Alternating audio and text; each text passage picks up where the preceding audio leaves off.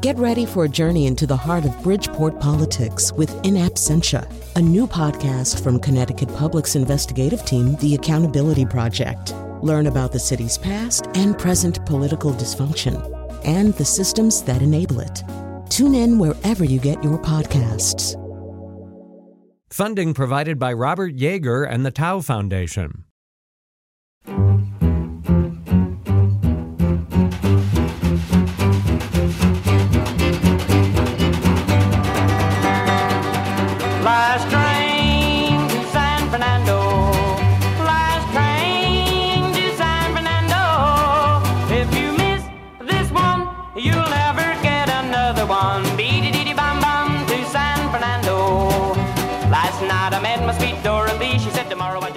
Okay, even the song is making me laugh.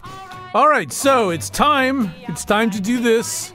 We do this occasionally. We're getting together the nose to talk about a movie. I, I, I think I sort of have to do a little preamble here. I'll do it really quickly. But so back in maybe 1997, when my son was maybe almost eight, or maybe it was eight. You know, when you'd go to Blockbuster on a winter afternoon and you just walk around and you'd seen every single damn movie there, or the movies you hadn't seen you didn't want to see, or they were inappropriate, or whatever. And so, in that state of mind, we saw a movie on a shelf in the Bishop's Corner West Hartford Blockbuster called Bottle Rocket. And we looked at it, and there was nobody we'd ever heard of in it except for James Caan. James Caan was in it, and, and so we took it home, and it was made. It looked like it was made for about sixty thousand uh, dollars, but it was really kind of brilliant, and it had these guys, Luke Wilson and Owen Wilson, uh, who nobody had ever seen before. There's even another Wilson brother who's also in it, uh, and we just fell in love with it. I think we might have watched it twice before bringing it back and and a love story was born and he and i saw a, a lot of those movies. He's kind of dropped out of the wes anderson race a little bit lately. Uh, so i'm not neutral on the subject of w- w- wes anderson. I'm more of a completist. Uh, however the entire time that was happening there was a dark presence watching us the Eye of Mordor. And that would be one of our panelists today, America's greatest living film critic, and my very good friend David Edelstein, who, who has no truck with most of this Wes Anderson stuff. Also joining us today, Sam Hadelman, works in music public, public relations and hopes, hosts the Sam Adelman Show on Radio Free Brooklyn. And Carolyn Payne is an actress, comedian, dancer, uh, founder, director of and choreographer of Kinetic Dance, oceanographer, submersible pilot. She does a little of everything. Uh, and in fact, in the second segment of today's show, we're going to talk about the way the tragedy of the Titan, the submersible uh, Titan run by a company called OceanGate, or maybe a former company called OceanGate, kind of turned into social media fodder and became this thing that we you know, one of these social media Rorschach blots onto, onto, which we project all kinds of barely appropriate attitudes. But first, indeed, Asteroid City. And before we hear from the panel, let's hear from the cast of thousands. So this clip features Hope Davis, Liev Schreiber, Tom Hanks, uh, Tony Revolori, who was the lobby boy in Grand Budapest, but who's counting, uh, and Jeffrey Wright, among other famous actors. A1 Cat. Oh.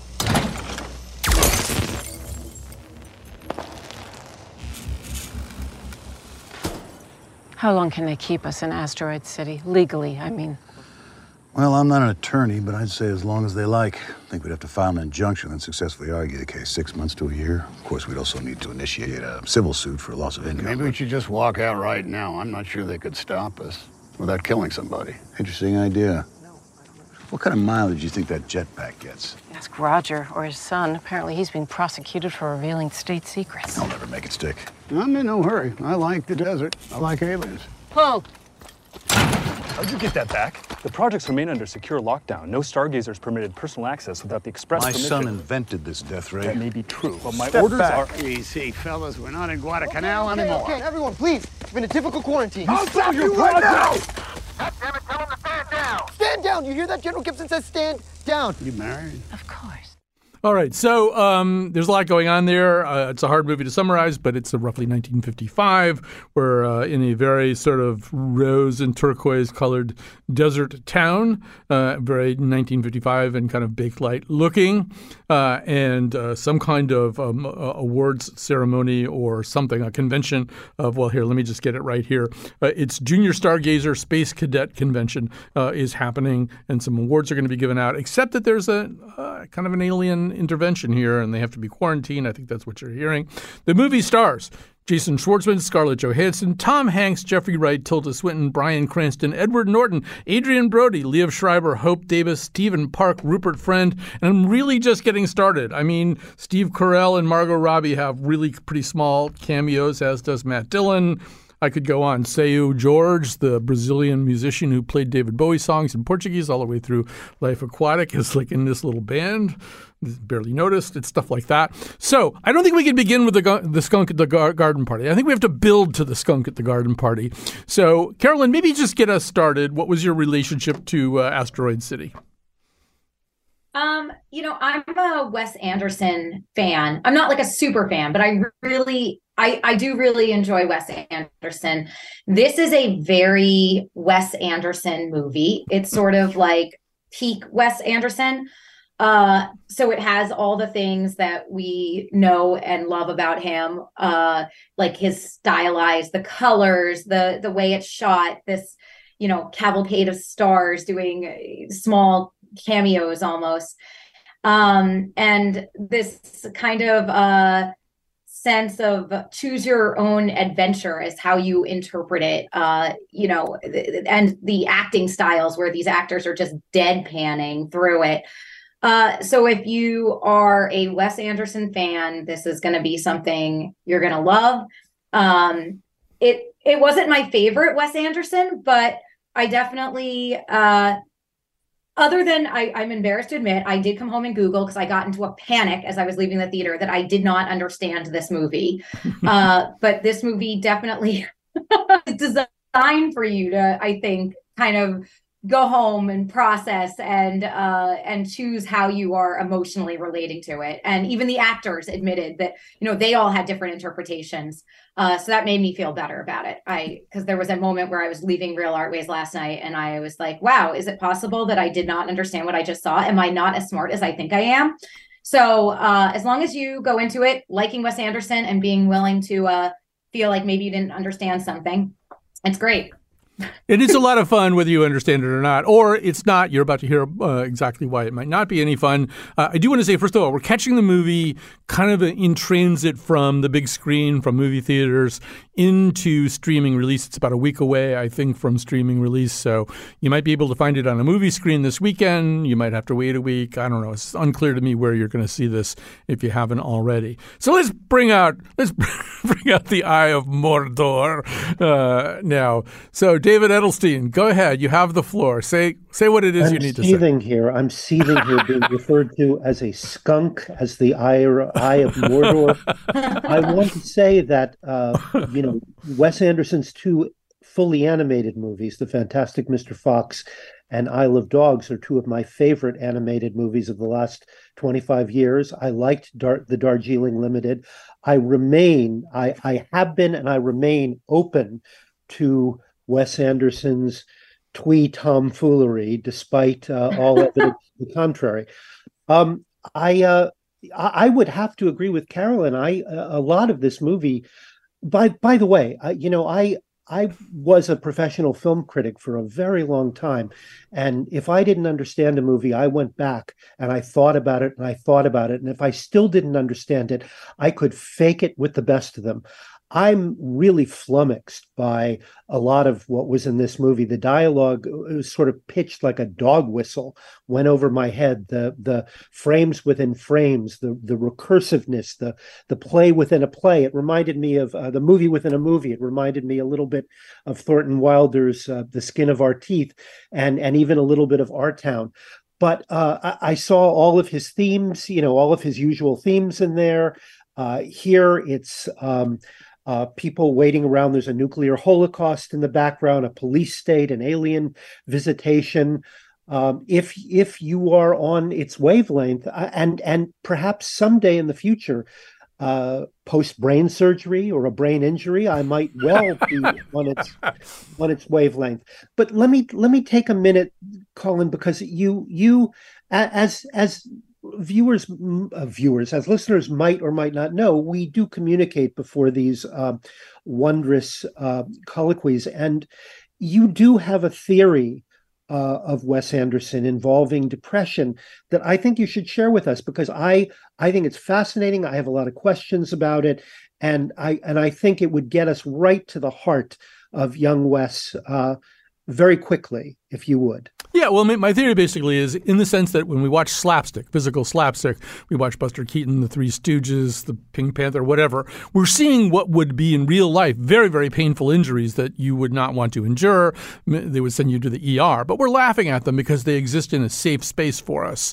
Uh, so we can laugh. And some of our laughter, I think, is sort of nervous laughter about, wow, if I ever got hit in the head that hard, it would be a real problem. Um, and I think Wes does that with emotional pain, especially depression. You know, almost all of his movies uh, are about depression, uh, including Fantastic Mr. Fox, uh, and about what you do about depression. But they exist usually within this sort of incredibly visually colorful uh, space uh, and, and, and twee playfulness. So it's kind of a way for us to look at depressed people uh, and, and, maybe our own depression and, and, and look at it in a safer way as just sort of part of this is part of life. You know, I mean, life can be, be very beautiful and fun. that's so brilliant. That's so brilliant, and I want to try to unpack it. Okay, uh, I've been thinking and thinking about this since you wrote this. Okay, you have human beings, you have famous actors that are um, dressed, posed like mannequins, and speaking very quickly and with highly theatrical diction in these uh, endlessly parodied, off symmetrical, color coordinated dollhouse frames. Now, I am not so literal minded as to ask what does it mean? Because it doesn't have to mean anything. It's a work of art. But what is the relationship of these artificial characters to this artificial space? Are we meant to see uh i don't know the sad human face helpless and uh, alone depressed in this over controlled uh, almost straitjacketed existence or or or are we watching a megalomaniacal auteur director who likes to make dollhouses with A-list human dolls. I don't know. Well, let's go. Let's know. go. Let's go to Sam Hadelman and see if he can uh, set us straight here. Sam, uh, I'm sure you've got to take the. We'll put all of these questions to rest. Yeah, no, um, I think that's always been my thing with Wes Anderson. Like, I watched The Royal Tenenbaums like way, way too early in life. I think it might have been the first movie I ever purchased on Amazon. Um, and when Colin started talking about like depression and how it kind of embodies that, I kind of thought of Rushmore and the relationship between Jason Schwartzman and Bill Murray and how it's kind of like a depiction of like how aimlessly and alone age makes things feel. Like if that makes sense. Like Bill Murray's obviously going through like this weird midlife crisis where he's doing like cannonballs and pools, smoking cigarettes with two beers. And this really like lost and confused student is trying to find his way around like a really preppy school that he doesn't like fit in. Like, I don't really think, and I think that's a problem with these last couple Wes Anderson films is that they don't need to be such a hipster potluck. Like, he doesn't need to like bring in this awesome big IMDb cast. Like, my, and Colin brought this up in the email. My favorite Wes Anderson is like the really simple, bare bones stuff. Like, I think that was the problem with this film, at least for me. Like aesthetically beautiful. I really love how it depicted loneliness and isolation. And I wonder if like the pandemic played a role in him talking about like quarantining and kind of having to oh, like it's, stay. it's absolutely clear they do quarantine, yeah. and it's got to be shot right around that time. And we now know that Bill Murray is supposed to be in the movie, and he got COVID in Ireland four days before shooting began and couldn't really be used. And Carolyn, to that point, one thing that I'll say about this, and I'd love to get your reaction is, I mean, usually I have to see a Wes Anderson movie two or three or four times before I really kind of feel like I've absorbed some of the valences, but also because there's so much packed into it. Uh, I mean, with this one, I really feel I'll probably watch it at least another two times and, and maybe more than that, just to even pick up some of these little tiny performances of pretty interesting actors or little jokes within jokes within jokes. And we should say that this is what did McNichol say? It's a it's a play with a TV show within a play within a movie or something, uh, very similar to Grand Budapest Hotel, which also had that kind of Russian doll nesting quality. But Carolyn, I actually do have a question, which is, isn't it kind of fun to see a movie where there's kind of more than you can absorb? I walk out of a lot of movies and th- think, well, yeah, I certainly understood that movie because there wasn't that much to have to understand. Um, I mean, I guess, yeah, it's it's nice to feel like you you know your money was well spent and you have a lot to chew on. But it also it, it stressed me out. Like oh my god what didn't i understand? Did i get up and go to the bathroom and miss everything important? Like did i zone out? Uh am I not capable of wrapping my head around this like multi-layered metaverse he's created here? Um so there is that element and maybe i'm the only person who has that sort of instinctive uh stress uh stress that happens where my brain explodes. Um i think that there this a, a movie like this it is kind of nice to have something where you it is fun to watch. Like unlike some movies that are really trying to provoke you into and feeling uh that they take away kind of that that sense of fun. This this has that. Uh you definitely laugh out loud at a lot of this. There's uh there there are it, it, it is not a movie where you're going to be mad as you're watching it. It's sort of more at the end you're just you just have to take that time with it. And i agree. I think upon second viewing uh and even third viewing i think like wes anderson is and and this movie specifically are he creates these worlds and these characters and these little nuanced jokes that you have to go back and really want to look for and dig through uh and figure out and i think that that's kind of fun I wait, wait, wait, wait, wait. wait. I, I'm, I'm, I'm a little. I mean, it may be that you know, five, six, seven, a hundred viewings into the future, we will all agree this is a masterpiece. But I have a hard time making that leap of faith. I'm not saying it's the emperor's new clothes and the emperor doesn't have any clothes. The emperor obviously has very, very pretty clothes. I'm just not sure he's wearing any underwear. Well, you know, one thing, one question that I have for you, just because you know the business better than the rest of us, is, you know, because I wonder about this too. Why do you think so many people want to be in these movies? I mean, people who could, you know, and, and a lot of times it's very little screen time. I mean, these are, as you said, A-list actors who sometimes have like, I don't know, Fisher Stevens from Succession is in this movie. You, you could have fooled me, uh, but. Um, why, you know, why do all these, you know, the Cranstons and the Tom Hanks and Rita Wilson, isn't it too? Why do you think they want to do this stuff? I don't know, man. I mean, he, he doesn't pay. He pays scale. Yeah. Um, they just it's kind of a it's a hipster collective. They want to say I'm in a Wes. They know they you know all of these people are incredible egomaniacs, and they can actually tell themselves that they're being kind of humble in being sort of subservient to this director's vision. They're like, oh, okay, I'm putting myself in your hands. And that's why, you know, so, my favorite performances in Wes Anderson's movies kind of usually, you know, are by people who haven't gotten along with Wes Anderson, like Gene Hackman during uh, uh, the Royal Tenenbaums, you know, Wes tried to uh, tried to pose the guy and give him line readings, and he nearly ripped Wes's head off. Uh, I will say, uh, uh, Scarlett Johansson, I think, pulls a multi-layered character out of herself, and she is wonderful in this movie. She's a great actress, and she's wonderful in this movie. Uh, Jeffrey Wright has some amusing intonations. Maya Hawke was fun to watch to see sort of signs of her mom in there and her mom's kind of good humor. The alien was funny. Uh, but I was really I I was so deadly bored by the other actors in this movie, and I was so bored by that horizontal moving camera. You know, it seems like every time he would cut to a new frame, the camera would move would move across the screen again, and what just seemed like a sort of monotonic, boring, you know, sort of entrancingly boring style. So I don't I didn't I didn't feel I didn't feel the passion in this film. I didn't feel the emotion in this film. Um, it, you know, to me, it, it did not transcend. It did not transcend the externals, which yeah, were pr- pretty impressive. I was, you know, you guys sound like you were entertained by it. I was really bored and exacerbated. Exacerbated, yes, probably exacerbated, but exasperated and uh, exfoliated and exsanguinated by any any X things by it. Um, so sorry. It's okay. No apology necessary. Yeah, Sam. One of the Well, funny. David, yeah, go I- ahead. Go ahead. Yeah.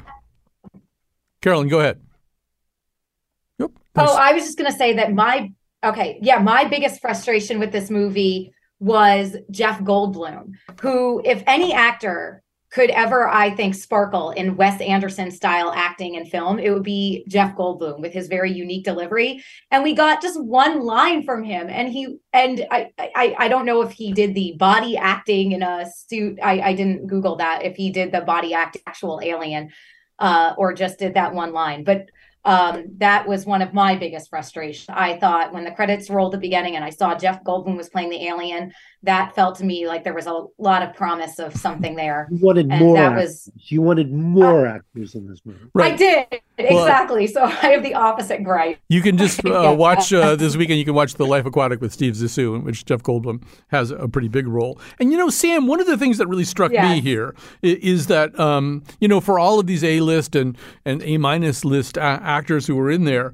really like a lot of the screen time goes to this guy Jake Ryan, who plays Woodrow Steenbeck, who's the the son of Jason Schwartzman's character, and and Grace Edwards, who plays the daughter uh, of Scarlett Johansson's uh, character. And this guy Jake Ryan, I mean, I think he really sort of is another, you know, perfect Wes Anderson actor. He has that kind of kind of blankness to him, you know, and this kind of stillness to him. And he's not a particularly attractive young man.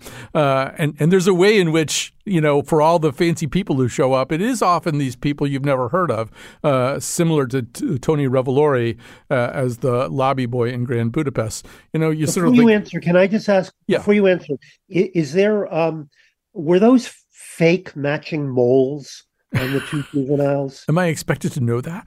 Um, Yes, all right. I, I, I'd expect you to know that. All right. Well, uh, moles turn actors with moles turn up in a lot, or, or birthmarks turn up in a lot of his movies. I don't know. Maybe that's a question for specialists. Right. No, there actually is a documentary called Dermatology in Wes Anderson movies, and I recommend it to you. I think Netflix has it right now. But yeah, Sam, you could now answer any question you want to answer, not Um, the one I asked. And I think this kind of like ties back to the conversation we had of like why actors want to be in these movies is because Wes Anderson's kind of found himself in this unique space where like he can pack a theater with like a hipster fodder movie. Like I, I tried to see the movie in Brooklyn opening weekend and I, I tried to get the ticket at the desk and the guy laughed at me. He was like, You're not getting in here. That's crazy. Usually when I see Wes Anderson movies, it's me and like seven old ladies in New Haven.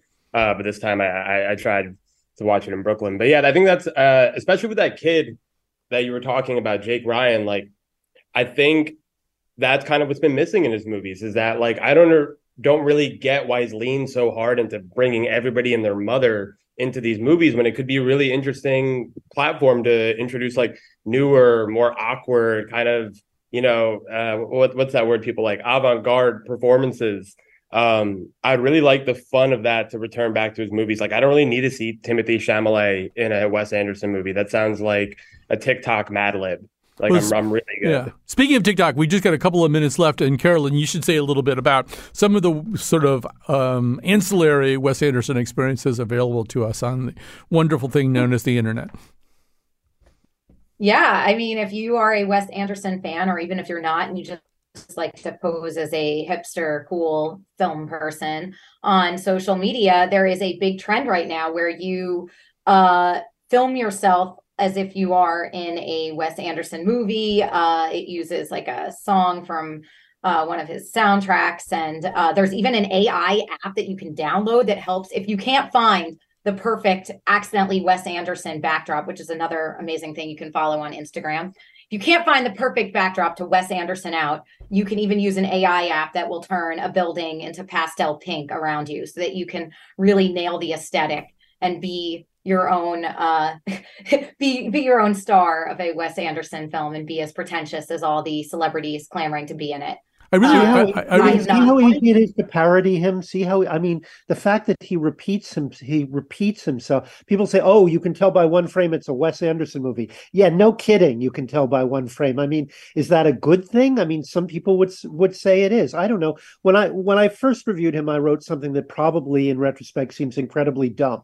I quoted John Gielgud, who was quoting somebody else. I can't remember who saying once you learn to do something well you have to control it and do it more selectively. Well wes goes to the opposite extreme. He hasn't he does it you know to the nth degree and then the nth and then the nth beyond the nth degree. And you know at a certain point it seems like self-parody Right. I do want to say uh, I want to recommend if you have any sense of the Wes Anderson sensibility anyway.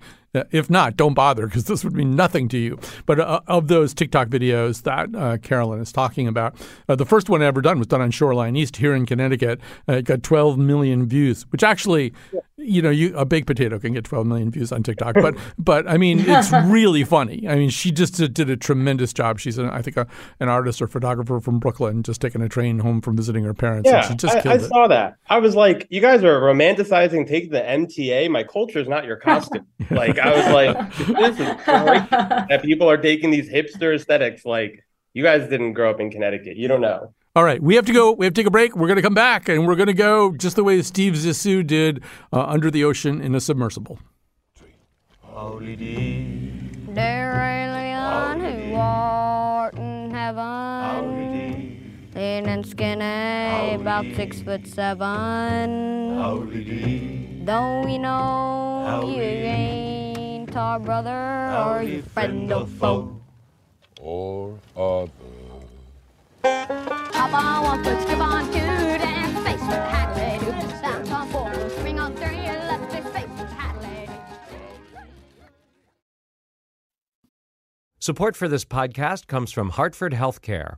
Elevating Health is funded by Hartford Healthcare. Loneliness can be a significant health risk to people of all ages. Dr. Laura Saunders, a psychologist from Hartford Healthcare's Institute of Living, talks about social isolation and why we need to connect in person. Loneliness actually is a pretty significant health risk for people that struggle with social isolation. It affects their blood pressure, it affects their immune system, it affects your willingness to get up and get out, and can cause some not just emotional issues, but health problems as well. You're not alone. Dr. Saunders explains how important it is for us to look to others and get out of our comfort zone. I like to talk about social isolation as not just that individual's problem, but it's a community problem or it's a family problem. We need to connect with others. We can take space at times as well, but we need to step out of our comfort zone and do things to connect with other people. It's life saving. For more information, go to ctpublic.org slash elevating health. We are back. Our panel today on the nose is David Edelstein, Sam Hadelman, and Carolyn Payne. Their qualifications are too numerous for me to list here because we've got to go undersea. So during the last, well, starting uh, sort of in the third week of June, I think we became aware of the fact uh, that uh, a submersible uh, called Titan, uh, which was diving down near the wreckage of the Titanic, uh, owned by a company called OceanGate, uh, and was a form of kind of undersea, deep undersea tourism, something you could pay a large amount of money to go do, uh, was off the sonar, so to speak. Nobody uh, really could find it, uh, and I don't need to tell you all this. It was uh, all the eyes and ears of the world w- were upon this for a really long time. But I, I think many of us did notice that there was a fascination with this that kind of went beyond the just the the Uh, numbers and letters of, of the tragedy. There was a way in which we've begun to process things on the interwebs and especially through social media where we they become a Rorschach blot, right? We project whatever it is that we're interested in onto it and make it into that thing. Uh, and so, Carolyn Payne, I'm going to have you get us started because you're the one who brought this up as a very interesting topic idea. And you, in fact, did go down. I guess you can't have rabbit holes on the bottom of the ocean, but whatever you do have down there, you went down them. Yeah, I definitely was in deep on this. Uh, I I first heard about it. I heard this. I, I was scrolling and I saw something OceanGate, uh, something involving the Titanic, and I assumed that OceanGate. I had never heard of the company OceanGate, and I assumed, you know, how we have like Watergate and everything since. Every time something is some sort of disaster or scandal, we call it a gate. So at first I thought it was just something, uh, you know, it drew me right in with that. And then I realized the multifaceted layers of wild connections and loops. I mean, it was it was great. I felt like Charlie Day with his like bulletin board of like lines connecting things. Uh, you know, the fact that this was a submersible going to visit the Titanic and the guy who, you know, Stockton Rush, who started this company, his wife, her grandparents were the ones who fell asleep holding each other on the Titanic as it sunk. And uh it, it, was just like every little detail that uh that i uncovered and that i was reading and seeing just was fascinating and then plus the like psychological impact of thinking about being inside a submersible like this and just floating there in darkness with death impending was so much more haunting than any horror movie that I have seen uh, or series that I've watched. It just was so intriguing. This was like a real gift the past month of something to follow. Um, it just the the internet just really delivered on this from the memes to the reactions to just you know getting to live react to something collectively i don't know. I i just think that this was a real uh this was a real cultural phenomena and i know that we have had so many things where we're getting to like live react to and that we all kind of fall into these like rabbit holes of obsession with. Um but this one i felt was really really unique.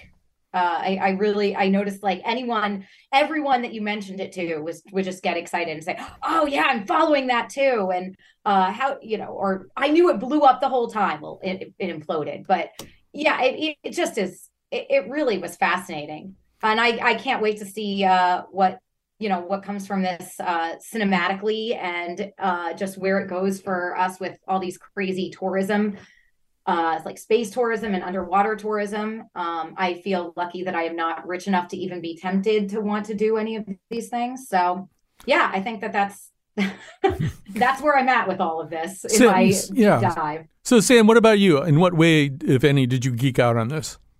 Um, well, usually I try to avoid the news at all costs because uh, both my parents just play the news all day in the house, so I just kind of tuned it out. Um, but I was pulled in by this. I think I think what my theory is is that this is the first time in a while where a um, story, not to be so you know grim, but a story made national news that wasn't like a school shooting or about a pandemic or about some big political sphere. Like this was like a movie being made in front of us. Um, it kind of it was funny. It kind of reminded me of Crimson Tide. If any of you guys remember that movie, Mm, sure. Gene Hackman Denzel movie, um, but like way less fun. Um, I just couldn't get over the fact that like somebody, a group of people died in the over the Titanic in a similar way as the Titanic did. Like the people on the Titanic were not the last people to die near the Titanic in the water. I think I emailed this. It'd be like going to to Pompeii and getting stuck in a volcanic eruption. Like that is just such a one and it's like I I think what drew people was like the story of the negligence from the boss, how the expectations were so high and people kept warning him about it. I read this fantastic piece in the Atlantic about it. Um, there's just something to peel back for everybody. You could, if you hate billionaires, if you're afraid of the ocean, if you're fascinated by the Titanic, if you want to hear James Cameron talk for four minutes, which God, I really don't want to. Um, whatever you're into, there's something for everybody in the story. Yeah, I mean, I think uh, I want to go to Mr. Edelstein here, but there's two theory things that I was kind of fascinated by. The sense I mean, you know, Sam just mentioned Cameron. Well, he seems like a ridiculous person to talk to, except he knows a tremendous amount about submersibles and going down by the Titanic. He really is one of the world's leading experts on this exact place and going down there in that kind of thing, which I think also made it kind of blur between reality and fiction. And David, I also feel like, you know, I did sense a lot of sort of eat the rich, you know, reactions to this. It was White Lotus and the menu and stuff like that. It was sort of these are rich people who can afford a certain kind of fun. They died. Too bad for them, but maybe not as bad as for other people. Yeah, I mean that that made me very uncomfortable. Uh, first of all, I think the uh, the, the piece the uh, there was a great piece. I didn't see the Atlantic, but there's a great piece in the New Yorker that really spoke to a number of uh, people who had left the company under very unfortunate circumstances. But yeah, I mean, while this was going on, before we knew, as actually, pe- a lot of people seemed to know that there was no hope from the beginning that it had imploded. But while we were all sitting there day after day, you know, some of us were thinking about people in a submersible with their with their oxygen running out and what it would be like to slowly suffocate while while being trapped in this small space and you know at the same time there were a lot of people on on the internets that were finding joy and uh, schadenfreude and excitement from the death of these, you know, millionaires and and billionaires, and uh, and I think that it was that was really disgusting to me. I mean, I don't care. Yes, we have too many billionaires, and you know, not at paying two hundred and fifty thousand dollars a pop for a, uh, you know, for a, for a ticket uh, under under the sea, or a million dollars for a for a, a ticket to space. You know, that doesn't mean that we can't find someplace in ourselves to feel a, a little bit of heartbreak for the, for you know these for for, the, for for human beings who clearly uh, well, we thought were suffering. Probably, uh, mercifully, they would have died uh, in an eye blink.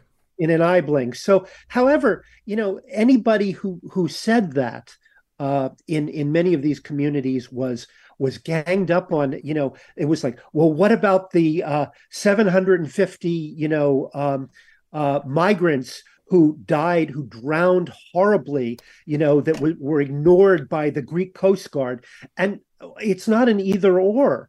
Of course, that's a barbaric tragedy, and people should be punished for that, and we should be ashamed as a as a species for that, and for the fact that they even needed to be on that boat in the first place under those circumstances. But that doesn't mean we can't have a simple human response to the idea of people, no matter how rich or poor, you know, slowly expiring under the sea. Right. I mean, it, it is kind of a either or though. Like in the media locus and the general public's attention and what we give care and consideration to, it absolutely is an either or. I think that's why people didn't really feel sympathy, other than like the fact that like the story was so intriguing in itself. Like we don't, there's not like deep dives on the people we lost who were the migrants on that boat. Like there's not like Guardian articles talking about what they had for lunch the week before. Like I'm not saying for us as the observer, there's an either or, but for media conglomerates and where our attention goes, yeah, there's definitely a either or. So, Carolyn, I think the other part of this is that we live in a world now where, because of the way the digital space is constructed, you can try to know everything, or you can try to know the everything that's important to you. And it, it, it shows up now. I mean, to me, I associate this an awful lot with our obsession with true crime through true crime podcasts and Netflix documentaries and things like that. And there, you know, there can there can often be two or three different documentaries about one murder case uh, at this point. Uh, and and there is that idea, right? You were sort of describing the experience that if you wanted to know something, wanted to know something a little bit more, um, I mean, there's that sense also of well, if I just got the complete picture, and and and one of the deceptions of getting the complete picture is the more details you know, the more almost anything seems possible. For example, uh, Mr. Rush was asked apparently by somebody, uh, by somebody, I think some people who were doing a documentary or some kind of filming down in one of the, in the submersible, what would happen if it ran out of oxygen, and he just said, "Well, you die anyway." Uh, which seems like a strange thing for a guy in his, his business to say. But, um, you know, you can know enough so that you can feel as though this was foretold in some way or it's in a Simpsons episode or, you know, when you, when you start to collect a lot of information, you get information about everything. Yeah, I, I think that you're 100% right that we feel that we can get that we're like that citizen sleuth uh trend that that we see where people you know using the internet think that they're gonna solve these crimes. Um i i think that you know for for for most of us it's like what is the most exciting thing in our day typically? Uh on, on a general day like having something like this where you can go on this like deep dive of learning about a submersible or how you know what that disaster would be or what they see what they see when they would look out a window and seeing the wreck of the Titanic or understanding all these like weird little multi layers of uh, clairvoyance from like a Simpsons episode that seemed to cite this to the fact that there was a book with a ship called the Titan that sunk that came out before the Titanic ever even happened. You know, I, I think it's just kind of this fun little scavenger hunt that can like occupy I find it to be a more healthy way of like scrolling through the internet or scrolling through social media than, you know, just looking at uh, outfits or cat videos. At least you're learning something. I learned a lot about deep sea diving through this, um, and you know, and discovering things. So I think it, it, there's there's an unhealthy level of getting involved in something or judging something and like what david was saying where you're really just like throwing stones at these millionaires for how they choose to spend their money and then it that being the, the their demise. I think All right, we have to take a little break here. When we come back, we will make some recommendations. Uh, we will be back uh, after this.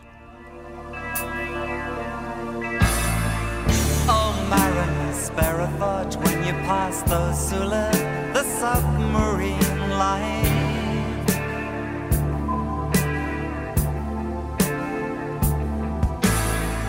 Fire in the deep, sonar eyes never sleep, hiding like a shadow in the night.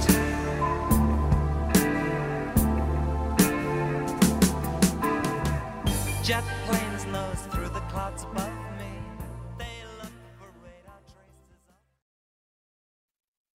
I'm sorry if I sounded a little abrupt at the end there. My headphones, which I, apparently are broken, were beginning to cut out, and it was uh, a very odd experience. So anyway, I've got new headphones now. I'm back. We're back. David Edelstein, America's greatest living film critic, Sam Hadelman, who works in music public relations, hosts the Sam Hadelman Show at Radio Free Brooklyn. Carolyn Payne, actress, comedian, dancer, founder, director, and choreographer of Kinetic Dance, and a director and everything else. Uh, they're all with us. Our technical producer today is Kat Pastor, uh, and our producer of this episode, as is almost always the case with the nose, is Jonathan McPants. I uh, want to remind you also the nose letter is coming out. One of our fortnightly editions is coming out tomorrow. Uh, if you want to get signed up, you can go. Where can they go to? WNPR, no, ctpublic.org slash Colin. I think you'll find a, a, a little uh, sign up thing there. Um, all right, it's time to make some recommendations. Who should go first? Sam Hadelman, why don't you get us going? All right, I got two recommendations today. First is Apple TV's new show Platonic um, with Seth Rogen and Rose Byrne. Byron, I, she's Australian. I don't know. Um, it's really good. Um, I think it's been interesting to watch like people who we really resonated with, like in their 30s, you know, 10 years ago with Knocked Up and Seth Rogen's Run, um, kind of evolve in front of our eyes and have to tackle some of the issues that come along with being 40 and 50 and midlife crises and dyeing your hair. Um, it's a really interesting show. Like most of the time, you don't really see a show about like it's basically about a dude and a woman who are just trying to be friends at a pivotal moment of their lives. It's really funny. It's cheeky. Um, Seth Rogen's great on TV. Um, I don't think he's been on TV since like Freaks and Geeks or something. Um, it's really good. It's really strong. Um, the other one I'm going to recommend is an album called Ganger by V's. Uh, full disclosure, and I, I, I, let Jonathan know beforehand. I, I worked on this album on the PR side, but I'd be recommending it either way. It's a gorgeous album. I think the New York Times called him a folk hero of sorts. It's fun. It's zany.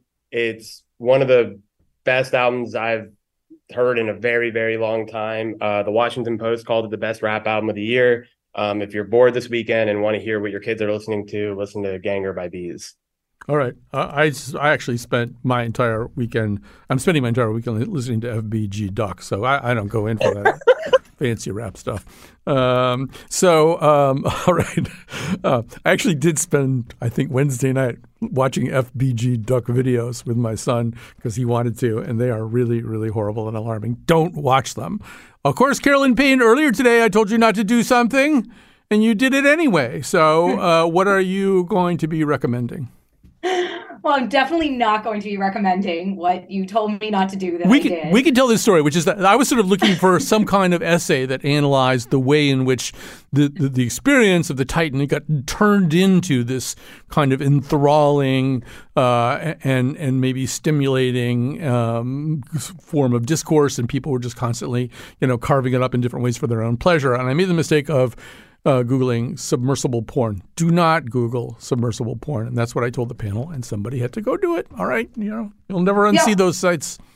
I did it. I did it. It's horrible. I'll never unsee any of that. So thank you. Um, well, that continues to haunt my brain. Um, I will recommend uh, this past uh, weekend, I was spending time with my eight year old nephew. Uh, he's at that age where he doesn't watch kid things anymore, but my brother and sister in law are kind of strict about what he does get to watch. So finding cool things is always our goal. And we discovered on Netflix, uh, it came out a while ago but uh, it's definitely worth the watch. It's called Death by Magic, and it is a fascinating it, it- it's fascinating. Uh, it's this magician Drummond Money Coutts who travels around and redoes tricks that killed that famously killed uh, magicians, and he learns about the history of the trick and uh, redoes them in sometimes the exact same way. Sometimes he adds a twist.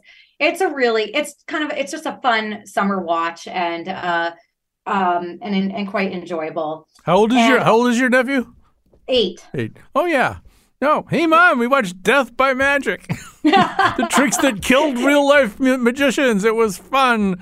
Uh, well, David and I could probably come up with a list of things that you can watch with an eight-year-old uh, because we've both been through that. But anyway, continue. Yes. Um, yeah. And the other thing that I am going to endorse is uh, I have decided that this is really Barbie summer. The summer of 2023 is really Barbie summer. And uh, the soundtrack for the movie that is coming out has been uh, mostly released. And if you are were a teenager in the 90s, a young teen like me, and the song Barbie Girl by Aqua came out, and that dictated an entire summer of my life back as a, you know, child, teen. And now uh we are getting a remix of that with um with Ice Spice and it is just And- also and- wonder and Nicki yeah, Minaj, Nicki, yeah. Nicki Minaj, I believe Yes, you are correct. and uh it is just so delightful uh i love i love it and it has been um playing on loop for me in part of my cycle of music so Well, on our, so- our song of the summer show, I incorrectly produ- predicted that Dua Lipa's song from the Barbie movie was going to be the song of the summer, which it pretty clearly No. is not. Uh, all right, uh, David Edelstein, you have the floor. Well, speaking of the Titanic, one of the great metaphors that uh, that has came out of that horrible tragedy is the orchestra playing as the um, uh, as the ship went down. And I think uh, if, if I'm asked to to recommend something in in pop culture, it's a little hard because um, you know the this past week the planet has been hotter than any time since the dinosaurs. So i i think of all of this as uh, uh, the orchestra playing on the Titanic. That being said, if you want to, uh, if you do want some entertainment, well, uh, don't don't seek out entertainment. Um, uh, Jeffrey Toobin has a new book. I always mention him because I don't think he's going to get much airtime on NPR uh, about uh, the rise of white ring extremism called Homegrown. It's another look at Timothy McVeigh, but how profoundly relevant uh, what happened, you know, those decades ago uh, looks now. Um, also, along the same lines, uh, I saw yesterday on Broadway a very funny one man show, Just for Us, by uh, a solo performer named Alex Edelman. Uh, he is a Jewish boy who found himself at a white supremacy meeting. Uh, it's extremely funny, it's extremely scary.